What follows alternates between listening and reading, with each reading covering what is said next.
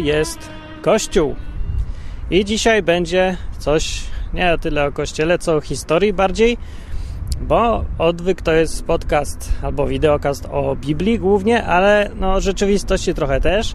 I pytanie jest takie, skąd się wzięła dzisiejsza rzeczywistość kościelno w ogóle jakaś, skoro w Biblii właściwie jej nie ma? Jak się w ogóle to wszystko zaczęło? Tak się zastanawiałem ostatnio, poczytałem sobie książkę historyczną na temat upadku Imperium Rzymskiego i tego, skąd się wzięła nowoczesna Europa. No i właśnie miałem czytać o Europie, patrzę, a tam co chwilę jest Kościół. I tak sobie pomyślałem, że fajnie by było powiedzieć o początkach Kościoła, jak się to wszystko zaczęło, jak się powstało, zbudowało i w ogóle skąd się to wzięło, nie?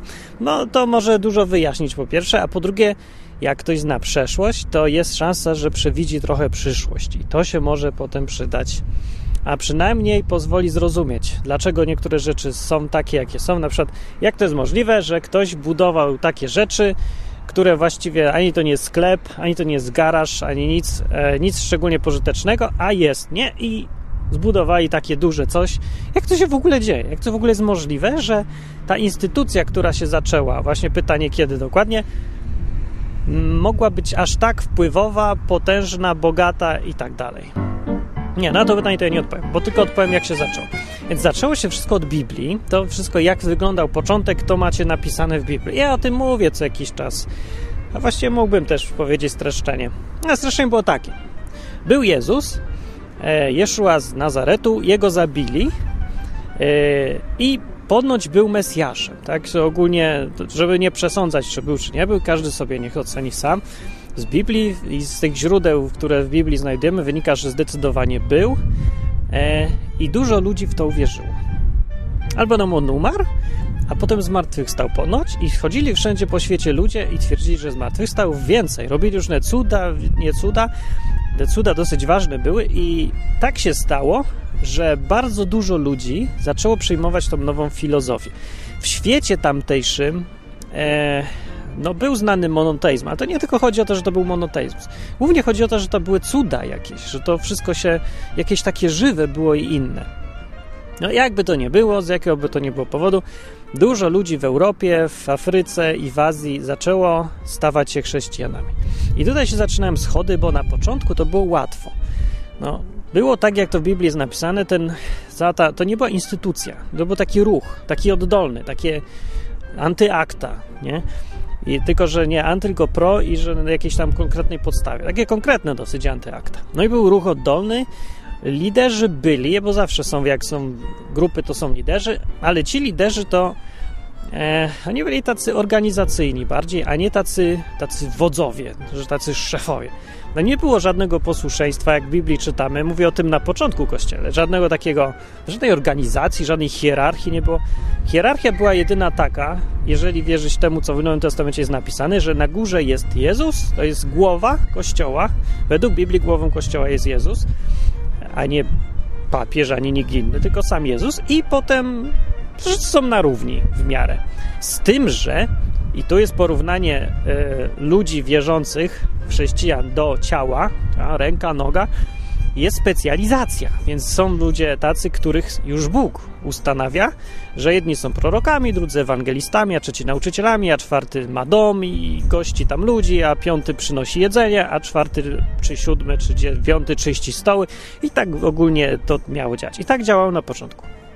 Ale niestety zrobił się sukces wielki, spektakularny tej ideologii i yy, no, pojawić się zaczęli różni ludzie, którzy zaczęli no, stawać się coraz ważniejsi. No to jednak jest pokusa, że jak się ma wpływ na tyle ludzi, się jest znanym, tak jak na przykład widzicie, ja mogę nie być, to e, zaczyna się robić pokusa, żeby założyć to jakoś bardziej zorganizować, założyć sobie taką bardziej instytucję i czerpać profity.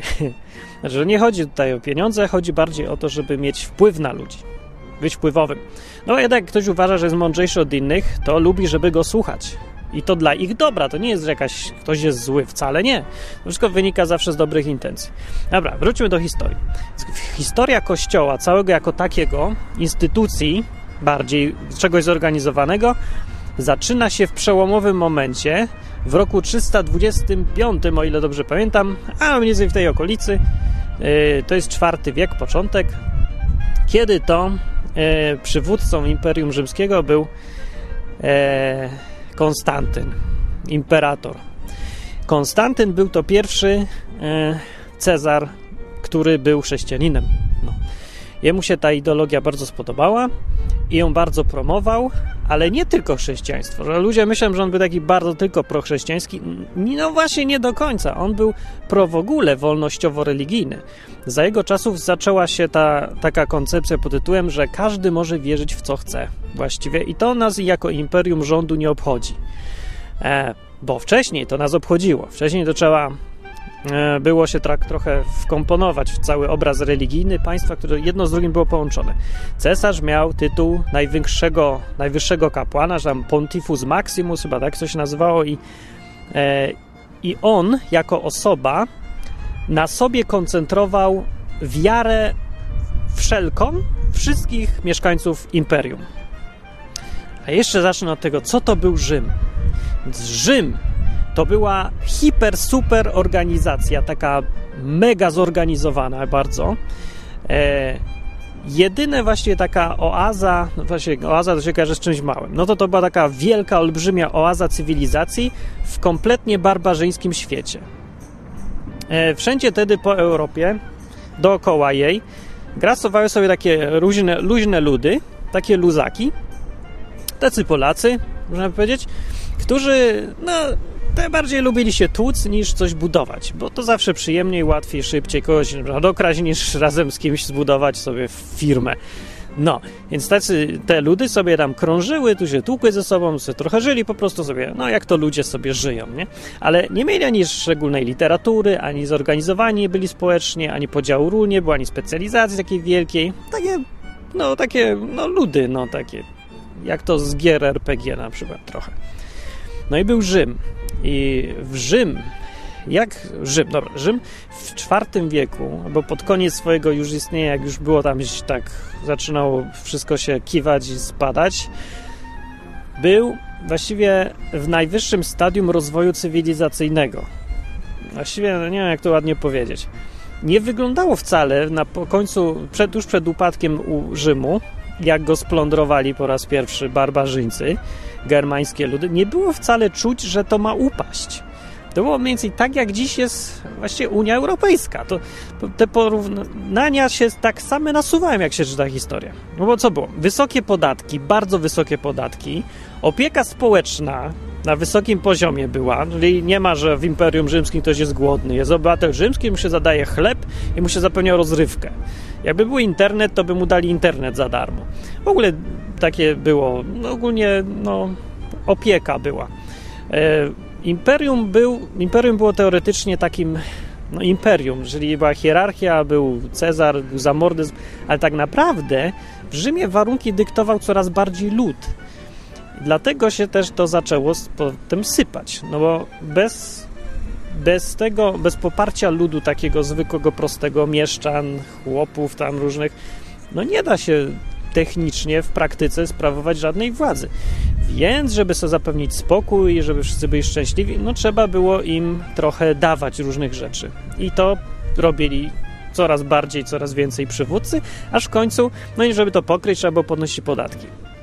Cofnąć się z tej drogi już nie za bardzo było. Jak i ostatecznie wszyscy żyli w jakimś takim dobrobycie, z tym, że się dobrobyt nagle zaczął kończyć, bo się zaczęły kończyć pieniądze, więc jak się dzieje, to jest prawda w każdym imperium, czy to starożytnym, czy nowoczesnym, wszystko jedno zawsze. Jak się, e, że jest tak, im więcej naród ma do powiedzenia, a mniej elity, tym bardziej się im starają przywódcy przypodobać. Im bardziej się starają przypodobać, tym więcej potrzebują pieniędzy, żeby im płacić, zapewniać to, zapewniać tamto, przekupywać na różne sposoby. Więc im więcej wydają pieniędzy, tym bardziej trzeba podnosić podatki. Im bardziej podnoszą podatki, tym mniej się opłaca być produktywnym, a bardziej właśnie ciągnąć z państwowego cycka albo, no, albo zabierać innym, albo kraść, albo różne takie inne rzeczy robić, ale niekoniecznie być produktywnym, kreatywnym, przedsiębiorczym. Zawsze jest ta sama droga. I tak samo było w Rzymie. Na samym końcu, jak już nie ma skąd brać pieniędzy żywcem, wywołuje się inflację. Dzisiaj jest pieniądz papierowy, to się robi bardzo łatwo, bo to tylko jeden dekret i drukarnie drukują, albo po prostu się pojawiają gdzieś tam zera w komputerach. Wtedy rozmiękczali srebro, e, walutę po prostu, do, psuli ją, no do srebra dodawali jakiegoś pospolitego metalu, coraz bardziej, no i się pojawia taka inflacja. Inflacja jest, to jest takie zjawisko, że, no nie chodzi o to, że, no, no dobra, mniejsza z tym, chodzi o to, że, dobra, nie, kiedy indziej, nieważne. Tak czy inaczej, e, społeczeństwo zaczęło być w stanie takiej rozsypki. A przypominam, wszędzie dookoła byli barbarzyńcy w Rzymie. Rzym ciągle no, był potężny, z jakiegoś z pozycji takiego lidera światowego się spada długo, miał ciągle armię, ale brakowało tam ludzi na przykład. Ludzie się nie rozmnażali. Dokładnie to samo, co dzisiaj jest też w Unii Europejskiej, no bo z różnych powodów to się nie opłacało, albo się odechciało, albo coś. Za to wszyscy dookoła się rozmnażali. Więc Rzym w którymś momencie, żeby w ogóle zapewnić sobie armię i jakąś ochronę i działanie społeczeństwa i ludzi do pracy przy okazji też, e, musiał ściągać barbarzyńców dookoła z imperium. No i pod koniec Rzymu w armii rzymskiej, nie wiem, nie pamiętam jaki procent, ale bardzo duży stanowili Germanie. Te ludy barbarzyńskie dookoła były częścią armii rzymskiej. Znowu tak samo jest jak dzisiaj, na przykład jak w Niemczech z Turkami jest, nie, albo wszędzie w Europie ściąga się ludzi do pracy, bo ludność się ani nie chce rozmnażać, ani nie chce pracować.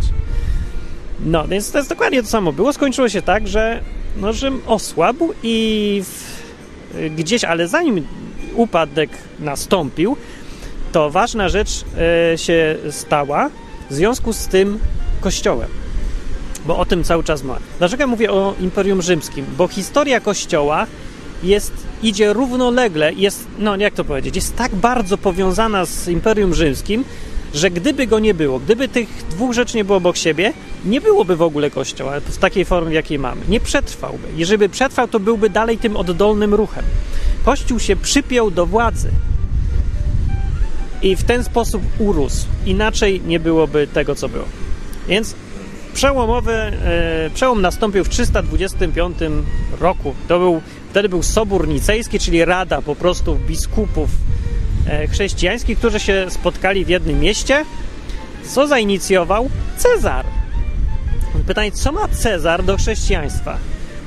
No nic teoretycznie. Był sobie po prostu Cezarem, nie był ani biskupem niczego, ani żadnym przywódcą religijnym. Był zwykłym państwowym przywódcą, imperium.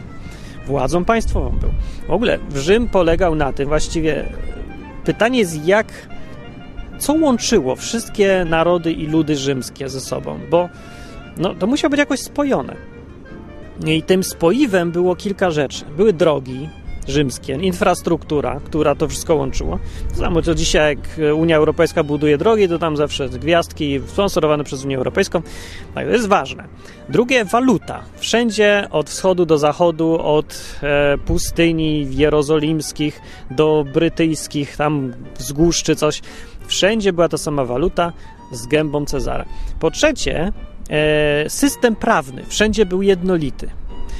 To jest też ważne. Był ten sam system, dlatego można było handlować sobie przez całym imperium tą samą walutą pod tym samym systemem prawnym. E, I co tam jeszcze było z ważnych rzeczy? A, kluczowa rzecz. Rzym, e, którego reprezentantem był Cezar, mm, był czczony. To była taka religia, super religia ponad wszystkimi religiami bo każdy naród miał sobie tam własne zwyczaje, własną religię, własnych bogów, ale to, co musieli uznać wszyscy, to była zwierzchność ponad tym wszystkim państwa, którego uosabiał, uosabiał Cezar. E, to jest to samo dokładnie zjawisko, które mamy dziś. Ciągle gadam, ale jeszcze nie zacząłem o historii Kościoła, ale to jest ważna podstawa. Bardzo, więc słuchajcie. Dziś mamy to samo. Jeżeli jest jakiś kościół, który istnieje na terenie państwa, to nie państwo się rejestruje u tego kościoła, tylko ten kościół się rejestruje u państwa. E, państwo pozwala łaskawie prowadzić swoją działalność temu albo tamtemu kościołowi. To oznacza, że państwo ma absolutną zwierzchność ponad kościołem. Wszystko jest w ramach państwa. Państwo jest super Bogiem, jest super religią, wewnątrz której pozwala na istnienie innych religii. E, każdy, niezależnie od tego, jaką sobie religię w Polsce, czy w Europie, w Niemczech, gdzie chce, to tam wyznaje, e, musi uznać przede wszystkim zwierzchność ostateczną państwa i pytać państwa o pozwolenie na wszystko. To jest to samo zjawisko, które miało miejsce w Rzymie. E, jedynym wyjątkiem, który nie chciał się podporządkować do tego systemu, byli chrześcijanie.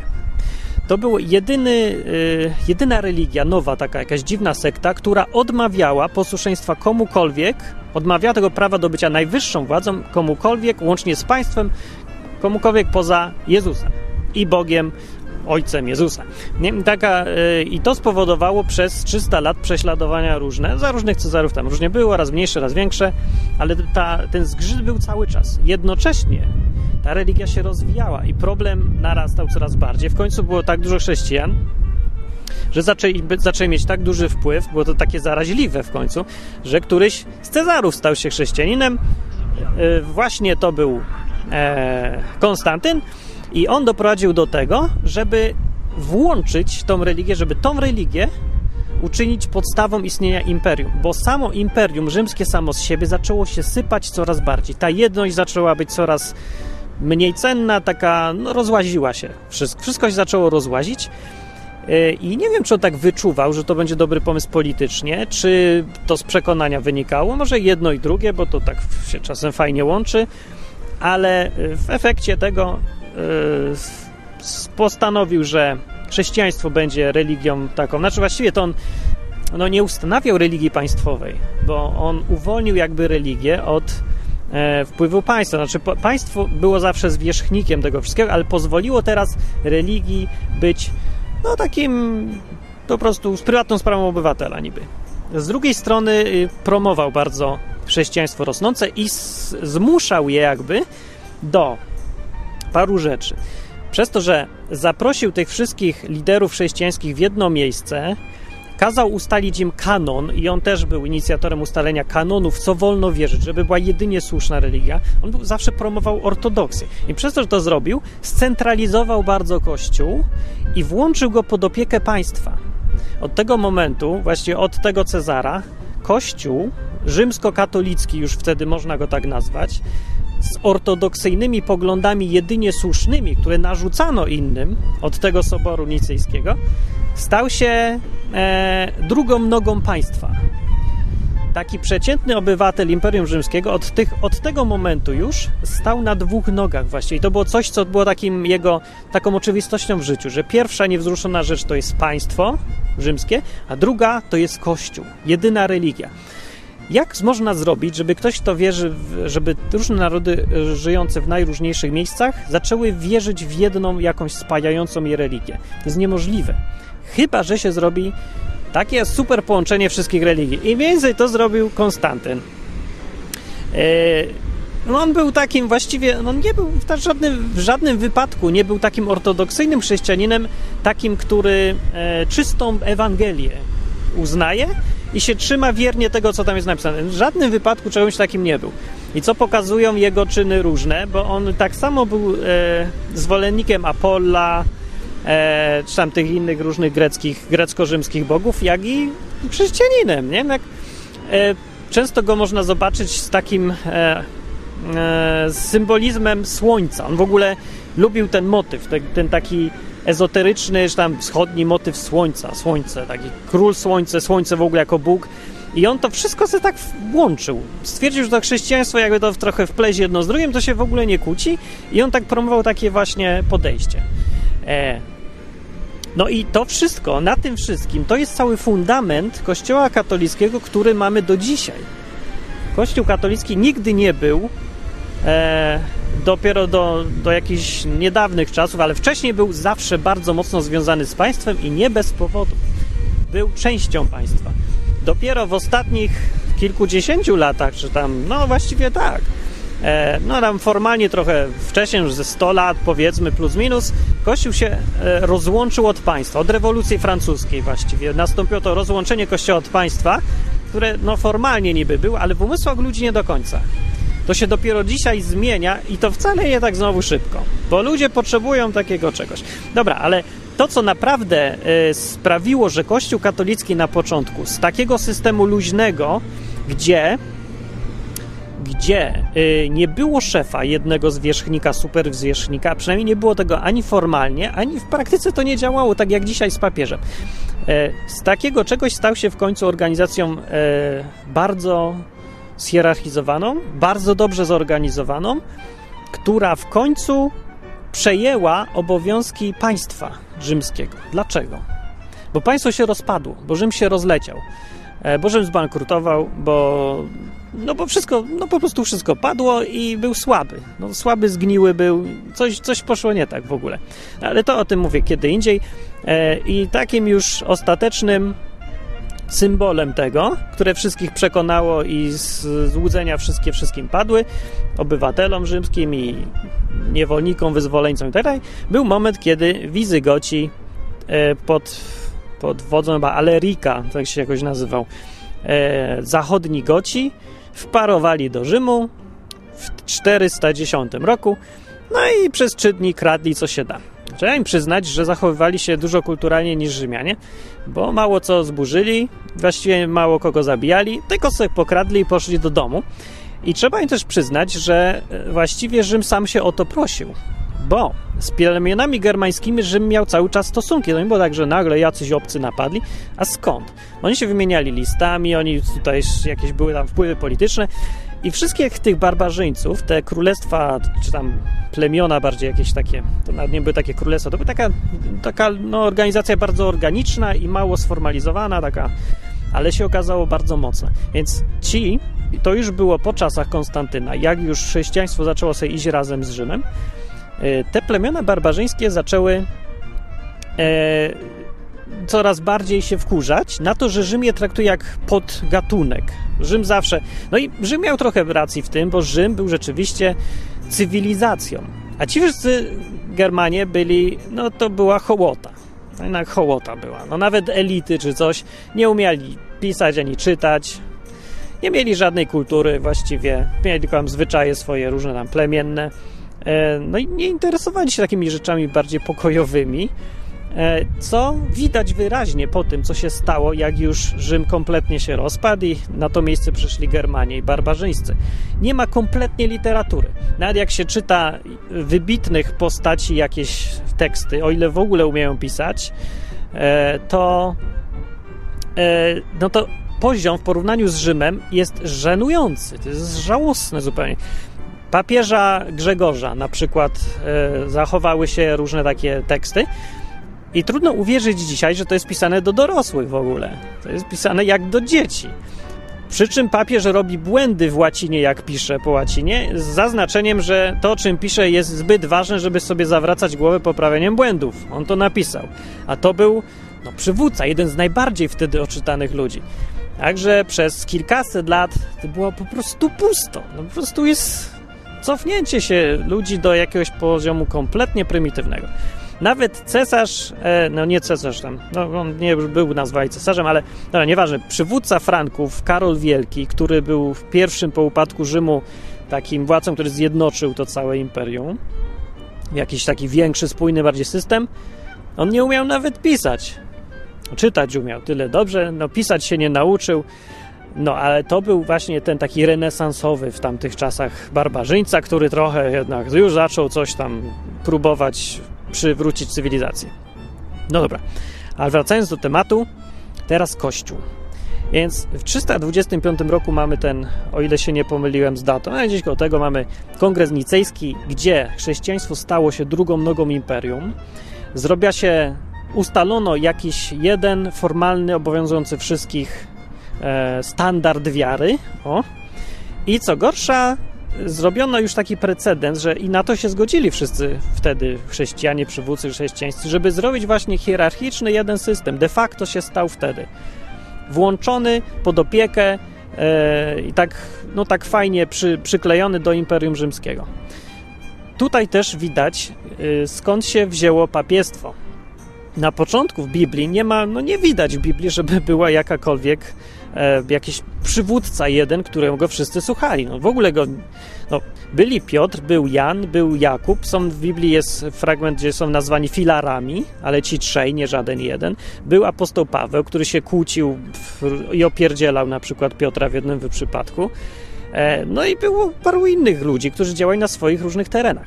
Ale chrześcijanie byli tak zorganizowani, że byli bardzo zdecentralizowani i na każdym terenie no był w końcu tak się w miarę czasu tak wyewoluował system, że był biskup i to był taki szef ludności e, tubylczej na jakimś tam terenie. On tu tam rządził. On nie rządził do końca. On był takim zwierzchnikiem bardziej, on był, miał większy autorytet. No, z biegiem czasu coraz bardziej zaczynał rządzić. No, ludzie zawsze potrzebują przyjść do kogoś z pytaniami, jak czegoś nie rozumieją i w ogóle mieć takie poczucie, że ktoś jakby coś jest, takim pasterzem. No więc to tak wyewoluowało. Z drugiej strony, jak jest ktoś bardziej no, gorliwy i ambitny, no to staje się dla nich takim przywódcą. To jest zupełnie normalne i tak się dzieje. No. E, więc ten system biskupów działał i wśród nich oczywiście zawsze się pojawia pytanie, kto z nich jest największy. To już jest pytanie, które zadawali uczniowie Jezusowi. Który spośród nas jest największy? Zaczęli się kłócić przy nim o to. Jezus wtedy zrobił tak, że wziął dziecko i powiedział, że to dziecko jest z was największe, co powinien no, im to dać trochę do myślenia, ale może im dało, może im nie dało. W każdym razie chrześcijanom parę wieków później już to nie dawało do myślenia i oni się dali kłócili, kto z nich jest największy. No więc jacy są kandydaci? Biskup którego miasta powinien być takim jakby szefem. Jeżeli coś trzeba ustalić, to przeważnie wśród biskupów też ktoś ma jakiś taki głos. Więc tak w praktyce wyglądało tak, że oni się znali pomiędzy sobą i głównie z listu. Nie? Pisali do siebie, wysyłali różne listy, no i kto pisał mądrzej, czy tam jakoś fajniej, to o, to był bardziej uznawany. E, ale nie tylko to, że takie zalety biskupa decydowały o tym, że on był ważniejszy, bo na przykład miejsce też. I wiadomo było, że biskup Rzymu będzie bar, na pewno już będzie jednym z tych ważnych takich. Dlaczego? No z racji tego, że Rzym był stolicą świata po pierwsze i to, o co by nie mówić, to miało wpływ decydujący tutaj. Gdyby Rzym nie był stolicą imperium, tylko inne miasto, to by pewnie była dzisiaj religia nie rzymsko-katolicka, tylko religia, wiem, tam innokatolicka, monachijsko-katolicka, warszawsko-katolicka, wszystko jedno. Ważne, gdzie był Rzym, gdzie była e, centrala. Więc tam była centrala i biskup, jak się, w miarę jak się rozrastało chrześcijaństwo i przywódcy chrześcijańscy zaczęli sobie zdawać sprawę, że mogą mieć wpływ coraz większy z powodu tego, że mają wpływ na większą ilość ludzi, mogą mieć wpływ polityczny. No to zawsze jest polityka, no nie da się tego uniknąć. No to wiadomo, że w Rzymie będzie wpływ wywierany najbardziej. No tam jest centrum, tam jest Rzym, tam jest Warszawa, no to tam się wszystko dzieje. E, no i co tak naturalnie się stało? To nie ma jakichś tajemnic strasznych. Oczywiście, że to się uzasadnia z Biblią, bo jest napisane, że Jezus powiedział do Piotra, dam ci klucze królestwa i, i, tak dalej i co rozwiążesz, to zwiążesz. Oczywiście ignoruje się fakt, że powiedział to dokładnie te same słowa też i do wszystkich uczniów, ale do Piotra też powiedział. No dobra. Nawet co z tego, że, że Piotr nie wiadomo, czy był w ogóle kiedykolwiek w Rzymie. E, nie ma ani żadnego dokumentu, który by mówił, że Piotr był w Rzymie. Oczywiście uznawano, że był. No jakaś taka tradycja chrześcijańska mówi, czy plotki, czy może rzeczywiście był, nie wiadomo, ale pewnym być nie sposób. Był Paweł, o tym mówi Biblia wyraźnie, zdecydowanie dużo działał tamten. No i taki argument się pojawił w chrześcijaństwie, że to jest stolica Piotra i Pawła. Tam apostołowie byli nie wiem właściwie dlaczego to ma być ich stolica. Oni tam nigdy nie mieszkali na stałe. Stolicą Piotra była Jerozolima, a Paweł najwięcej działał e, w tej, w Antiochii. I tam był biskupem, jeszcze jest powiedziane. Był starszym, czy tam nauczycielem, czy prorokiem w Antiochii, czy czymś. Nie, biskupem chyba nie, nie wiem. No tak czy inaczej, to wszystko są takie teorie strasznie naciągane i na siłę robione, bo nie wynikają one wcale wprost w ogóle z Biblii, ani z dokumentów, które mamy. Więc, co naprawdę było powodem, że stało się, że papiestwo się stało papiestwem? No polityka, no co miało być innego? Dokładnie ten moment przesądził, kiedy Konstantyn zebrał wszystkich biskupów e, z całego świata chrześcijańskiego, zaprosił ich na wspólne posiedzenie Rady i będą ustalać kanon wszystkiego. I tam sobie ustalili kanon wszystkiego. To było, e, ten moment był dosyć ważny jeszcze z innego powodu i ten powód ustalenia tego kanonu, tego zebrania, tego soboru nicejskiego był jeszcze taki, że wtedy wśród chrześcijaństwa kontrowersja była jedna, największa kontrowersja panowała i chrześcijanie się dzielili wedle tej kontrowersji. Co to było? O co było pytanie? O to było pytanie, czy jest trójca, czy nie ma trójcy. To było tak cholernie ważne, że cesarz Konstantyn e, przeforsował, żeby ci chrześcijanie, ci biskupi chrześcijańscy e, zmusili wszystkich, którzy nie zgadzają się z jedynie słusznym poglądem, żeby byli wygnani poza w ogóle obszar imperium. Skazał ich na wygnanie. Ta kontrowersja, no okej, okay. pierwszy pogląd dotyczący trójcy to był trinitarianizm. To samo co, że jest trójca i ta trójca jest, że jest jeden Bóg, ale jest ich w trzech osobach i tak dalej, nie? To, co znamy mniej więcej, każdy mniej więcej chyba wie, o co chodzi, chociaż ja właśnie nie wiem, o co chodzi, bo to jest taki dziwny pogląd, no. W ogóle to wszystko jest dziwne, ale dobra. Drugi popularny pogląd był arianizm. Arianizm w skrócie chodziło o to, w tym poglądzie ten pogląd mówił, e, że Jezus nie był od zawsze, tylko w którymś momencie go Bóg stworzył, czy tam spłodził, wszystko jedno, i od tego momentu był, a ponieważ nie jest taki wieczny jak jego ojciec, to jest pod nim niżej. No i właściwie tyle. No i właściwie tak się zastanawiam, co to w ogóle zmienia tak w praktyce dla chrześcijanina. No zobacz, czy Jezus był od zawsze, czy był nie od zawsze? No dalej jest Mesjaszem i dalej cała reszta jest tak samo. I właściwie stosunek do Jezusa, czy on się od tego zmienia, że był zawsze, czy nie był od zawsze? Nie. To co za różnica? Nie wiem. Ale na punkcie tym całe imperium się kłóciło i był strasznie wielki podział.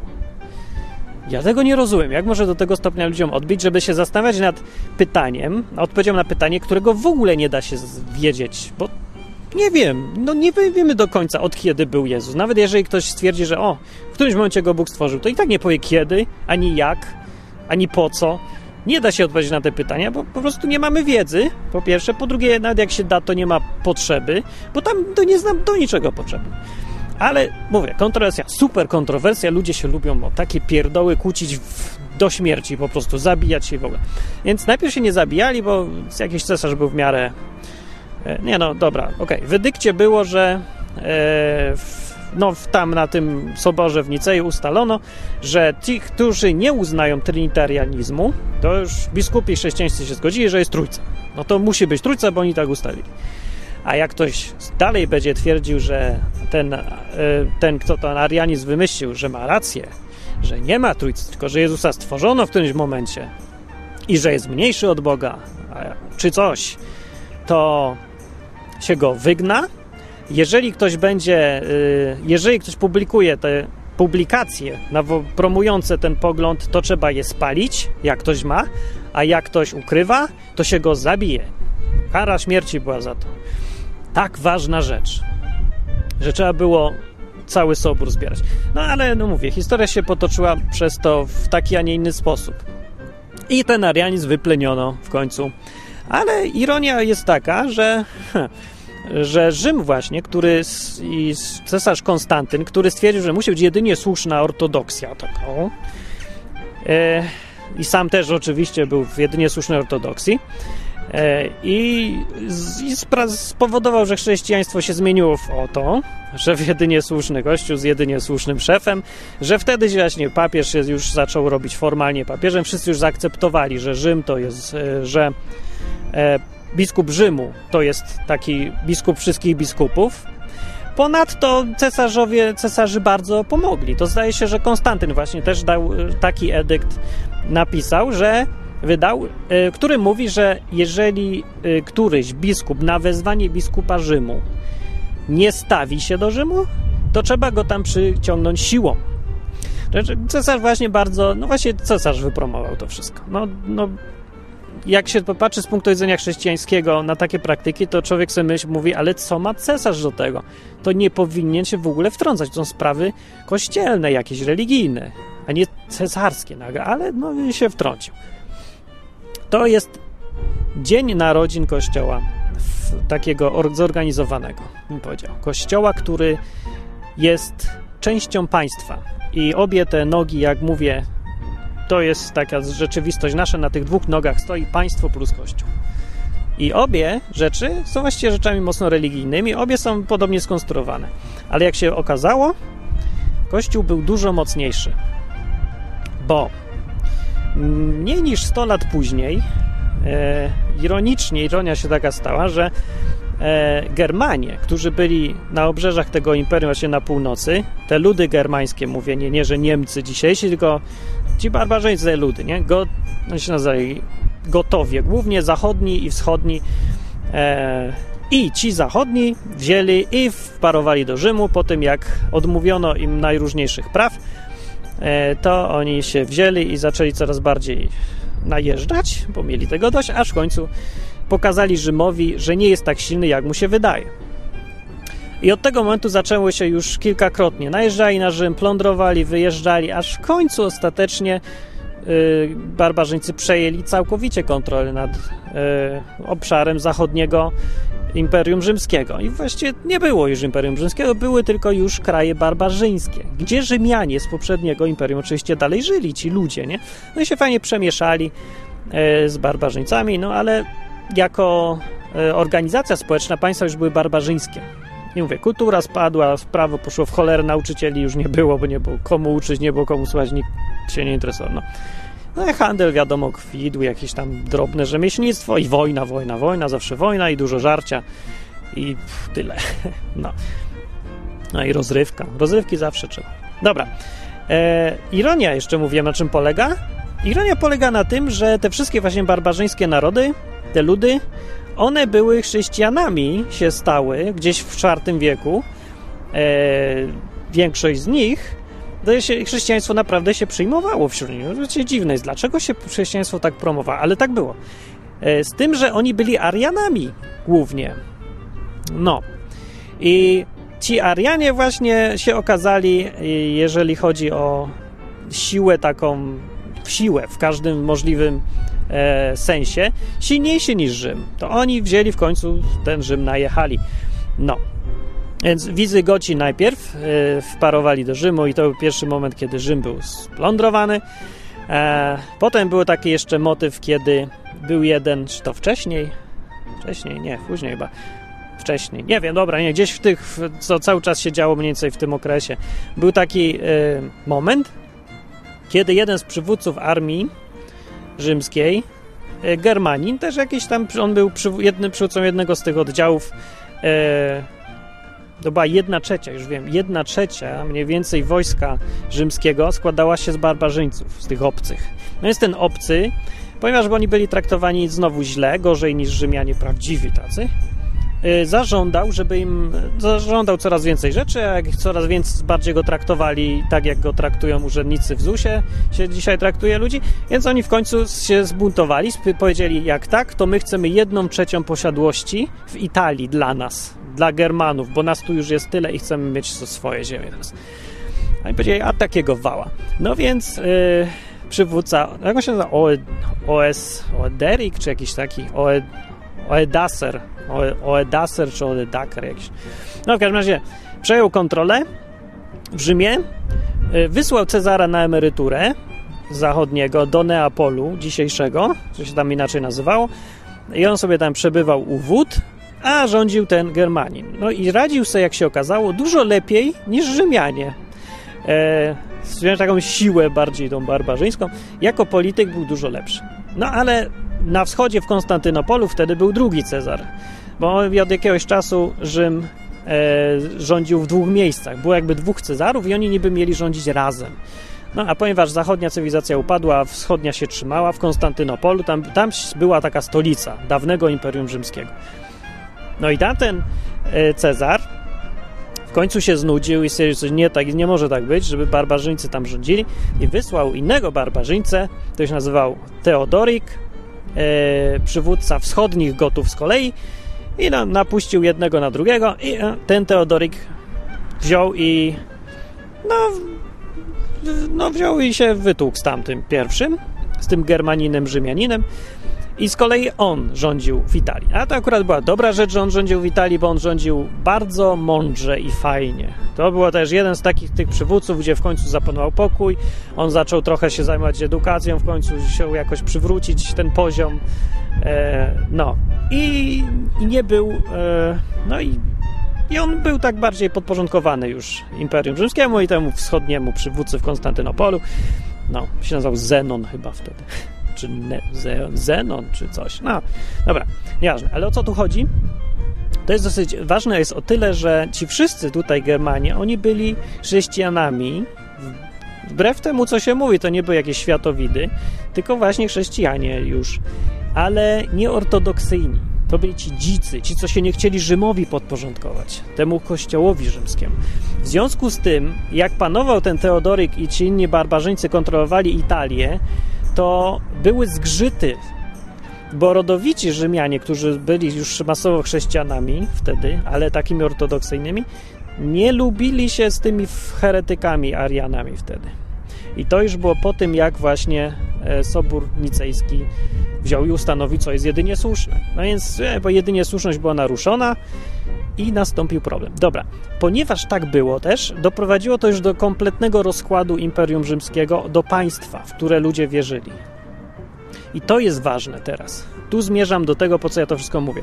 Ponieważ upadło państwo, w które ludzie wierzyli religijnie, tak jak wierzą dziś dokładnie, zostało ludziom tylko Kościół i nic więcej. Ta nowa instytucja, że nowa jak nowa, no ze 100 lat powiedzmy miała, ale ona tylko trzymała tych wszystkich ludzi w jakimś poczuciu e, zorganizowania, bo cała reszta był chaos. Cały czas jest chaos, co parę lat się zmienia władza. Mieszają się germańskie ludy z, e, z Rzymianami starymi. Stare imperium, które było ostoją cywilizacji, już w ogóle go nie ma. No, więc jest jeden taki wielki chaos. Jedyne co jest, do czego się można zwrócić, co może sprawiać, że coś mają ludzie ze sobą wspólnego, to Kościół. I to jest jeszcze też na takim innym poziomie zupełnie, nie? takim religijnym. E, Kościół, ta organizacja przetrwała wszystkie te burze, e, te takie rzymsko-germańskie najazdy, inwazje, wszystko to przetrwała, bo ona nie brała się z władzy politycznej. Ona se istniała cały czas obok i bardzo aktywnie działała. Na początku te zapiski z początków kościoła jak się dzisiaj czyta, to widać, tam jest pełno relacji o cudach. I teraz to jest, czytałem sobie książkę historyczną, a tam historyk nie chciał zajmować stanowiska co do tego, czy on w to wierzy, czy nie. On powiedział tylko, że jak się czyta to wszystko, to zadziwia niesamowita ilość cudów, które się działy w tamtych czasach. E, nawet na dzisiaj to jest jakieś szokujące. Pytanie, czy tak było naprawdę, czy nie. Czy były te cuda, czy znowu to jakaś taka plebejska pobożność, wszędzie, że wszędzie cudy, cuda chcą widzieć? No może trochę było. Nie wiem, no jak się Biblię czyta, to ich było. Tam wygląda to na relację historyczną jednak i mimo, że dużo ludzi nie chce tego akceptować, ale no bez przesady, skąd się muszą brać te wszystkie relacje? Nie tylko na początku Kościoła były te cuda związane z chrześcijaństwem. E, były one tak samo e, później. No i bardzo możliwe rzeczywiście, że stąd się jednak, stąd, że Bóg potwierdzał mimo wszystko to chrześcijaństwo, to takie już, no trochę widać, że coś nie tak się z nim zaczyna dziać. Jest, robi się organizacja z tego, a miała być e, organiczna wspólnota, a nie zorganizowana hierarchia. No ale mimo wszystko Bóg się jakoś do tego ciągle przyznawał. No, do czego innego miał się przyznać? Jak się, właśnie jeszcze jeden wniosek z tej historii całej mam taki, że właściwie jak się patrzy na samą historię, gdyby oceniać, kogo Bóg promuje, jaką religię, to najbardziej promuje Arian właśnie, tych, tych chrześcijan nieortodoksyjnych bardziej. Oni byli zdecydowanie lepszymi władcami, im się lepiej działo na wojnie, oni podbijali e, wszystkich właściwie tam. No i no, tyle, że ich w końcu wzięli i no, zredukowali wszystkich. Jednak ta władza kościelna, ta ortodoksyjna, to była jednak już siła taka przesiła. Więc trudno powiedzieć. No, dobra. Ale yy, no, jakieś wnioski chciałem na koniec z tego wszystkiego gadania. Jaka jest jaki jest początek historii Kościoła? Jest to, że się zbratał z państwem, w skrócie, i to bardzo pomogło. Druga rzecz, yy, która była na początku, to to, że politycznie był chaos i jedyną organizacją, która działała, był Kościół. W późniejszych wiekach, za czasów Karola Wielkiego, władcy Franków i no wtedy to był taki rozkwit już całej, całej siły Kościoła, całej już potęgi. Wtedy już Kościół był zdecydowanie najbardziej e, wpływową, silną organizacją, najlepiej zorganizowaną też e, w całej Europie. E, bo politycznie, no mówię, był chaos trochę. E, jak to działa w praktyce? No, że jedyną edukacją, edukacją jakakolwiek gdzieś była, to zajmował się Kościół właściwie. To byli ci chrześcijanie już zorganizowani już tak porządnie, że już był tam papież, tego. E, to działało bardzo sprawnie. Oni byli zdyscyplinowaną organizacją, bo zawsze były te to takie bardzo prymitywne podejście wtedy mieli, ale bardzo skuteczne. Nie? Jeżeli jak ktoś jest nieposłuszny, to do piekła pójdzie, a jak będziesz posłuszny, to będziesz miał nagrodę w niebie. Nie? I takie ogólnie podejście strasząco e, zmuszające, takie psychologiczne podchodzenie, bardzo prymitywna psychologia, ale bardzo działała. I to spowodowało, że organizacja była spójna, zdyscyplinowana i jednolita. Religia tak już coś ma. Ja nie znoszę religii tak naprawdę. Właśnie z tego dokładnie powodu. To jest odwrotność wolności. To jest zamordyzm. To był zamordyzm. Ja tylko mówię, że był skuteczny. I mówię, że przyjął się, że ludzie tego chcieli. E, ludzie w ogóle żyjący wszędzie dookoła, no bo przecież tak naprawdę do chrześcijaństwa nie zmuszano. Namawiano raczej i ludzie sami z siebie chcieli nie być wolni. No, że ludzie coś takiego mają jednak. To jest trochę deprecha, no, jeżeli tak jest rzeczywiście. E, tak. No więc początek był mniej więcej taki i właściwie to chyba na tym chciałem skończyć. Nie, no i chciałem jeszcze jakieś wnioski wyciągnąć na koniec, ale trudno wyciągać jest wniosków. Wniosek na przyszłość jest taki, że upadek Rzymu i te czasy są bardzo podobne do dzisiejszych czasów. Różnice są, znaczy Podobieństwa się strasznie rzucają w oczy. Znaczy, chodzi mi o Unię Europejską bardziej, o Europę. E, jest jakby ten sam moment historii i te same zjawiska zachodzą wszędzie. Teraz powinniśmy już czekać na inflację i na barbarzyńców.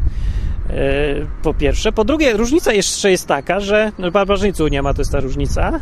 Albo no, zapraszamy, no jakby ktoś teraz przyszedł z zewnątrz, jakiś silny, prymitywny lud, to by sobie przejął tą Europę, no bo nikt by nie chciał bronić, nie byłoby komu bronić i nikt by nie miał czego bronić. No czego będziemy bronić? Podatku VAT będziemy bronić, ustawy o zapinaniu pasów będziemy bronić, no, no nawet jeżeli, to to nie, nie, nie tak z przekonania za bardzo. Więc mówię, to podobna sytuacja jest. Eee, także no teraz to już tylko czekać na upadek w dobrobycie, tak jak i wtedy. Eee, no, ale Różnica jedna ważna jest, że wtedy wyrosła nowa organizacja, która spoiła ludzi, która wytrzymała to wszystko. Im bardziej był chaos na wszystkich innych polach, tym mocniejsza była ta organizacja. To był Kościół. Kościół katolicki wtedy. E, który był jedyną, no miał, miał taką zamordystyczną bardzo postać, narzucał wszystkim jedynie słuszną wersję wszystkiego, sposób interpretacji, E, no dopiero zaczyna on sobie potem coraz mocniej, odważniej radził w następnych wiekach, do tego stopnia, że to on aprobował, wyznaczał królów i podporządkowywał sobie ich też. E, on też właśnie, jak mówię, edukacją się zajmował, e, szkolnictwem, jakąś historią, zapiski prowadzili. Mnisi prowadzili bardzo działalność bardzo skuteczną, działalność taką misyjną też. Te wszystkie, które były zakony, zakony się to nazywa.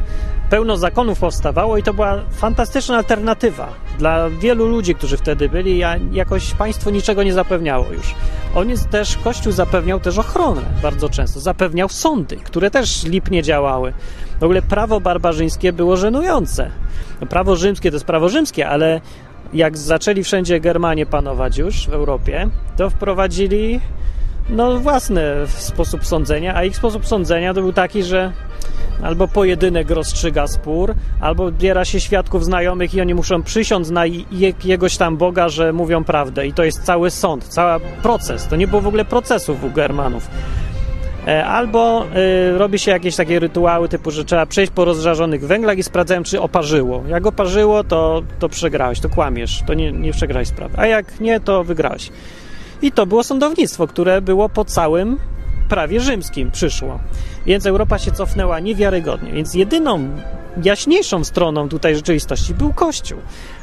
No, trzeba to zrozumieć, żeby nie jechać tak po kościele dawnych wieków, bo właściwie e, no, nic nie jest takie dobre, jednoznacznie, jednoznacznie złe w historii. W historii ale historię, historii nie należy oceniać, historię trzeba zrozumieć. Ci ludzie byli takimi ludźmi jak my, żyli w jakichś tam warunkach. E, I w tamtej rzeczywistości Kościół, akurat jego konstrukcja i historia cała w tą stronę poszła, że stało się tak, jak się stało. No musiało się tak stać i tyle. Więc Kościół należy traktować jako instytucję polityczną, głównie, która ma bardzo mocne powiązania z państwem. To wynika z historii i właśnie taki wniosek chciałem powiedzieć na koniec. E... I myślę, co jeszcze? Nic. Aha, na przyszłość, może nauka z tego zaczątka Kościoła, że jak się zaczyna wchodzić w konszachty, w konszachty z państwem, które samo z siebie jest religią i taką super religią, to należy się liczyć z tym, że wszystko, co się stwarza jako żywy ruch, taki oddolny, stanie się czymś takim. Stanie się zinstytucjonalizowane, potężne, rzeczywiście bardzo silne pewnie. No, zależy, jak się to zbuduje. Akurat Kościół był. Są inne rzeczy, które się nie robią silne, ale no jeżeli się chce to dobrze zbudować, to tylko w tą stronę można iść. Jeżeli chrześcijaństwo dzisiejsze chce wyciągnąć wnioski z początków Kościoła w ogóle, to powinno unikać państwa. Kościół, ja uważam, że Kościół, jak są prawdziwi chrześcijanie gdzieś i się zbierze ich dużo, to przeważnie co robią, to zaczynam się zastanawiać, czy zarejestrować Kościół. To jest tak, jakby podpisać deklarację lojalności wobec państwa robić dokładnie to samo, co robił Kościół katolicki. Najlepsze jest, że takie grupy bardzo chętnie krytykują Kościół katolicki, a same robią dokładnie to samo, co spowodowało, że Kościół katolicki jest Kościołem katolickim. I to, że musi potem już pod panowaniem państwa iść już płynąć sobie tym nurtem. No to jest jakby wejść do rwącej rzeki i potem się dziwić, że zaczynasz płynąć w tą samą stronę. No więc raczej należy się trzymać osobno, tak jak na początku chrześcijaństwo było oddolnym ruchem. To, co jest w Biblii napisane, to jakie to jest chrześcijaństwo, nie można, nie powinno się właśnie i nie ma sensu porównywać do zorganizowanego kościoła. W ogóle już samo porównanie dowodzi tego, że ktoś nie rozumie, czym na początku było chrześcijaństwo, czym je Jezus uczynił, a czym się potem stało właśnie w IV wieku stało się instytucją, i, y, która nie ma już nic wspólnego z pierwotnym chrześcijaństwem, aczkolwiek na poziomie ludzkim to oczywiście może mieć, bo człowiek indywidualnie może być chrześcijaninem niezależnie od tego, w jakiej jest instytucji i do czego należy. Ale o tym poziomie chrześcijaństwa to akurat nie mówimy. Mówimy o teraz o całości, o należeniu do kościoła czy czegoś takiego. Indywidualnie zawsze byli chrześcijanie i zawsze będą, w każdej, w tej instytucji albo w tamtej instytucji. Są i w kościele, są i poza kościołem, są w kompletnie innym kościele, ale to jest indywidualna sprawa każdego człowieka. A Kościół jako grupa ludzi, o, to już, o tym to już można porozmawiać. No. I koniec odcinka dzisiaj. Mówił Martin Lechowicz, www.odwyk.com. Piszcie komentarze na www.odwyk.com.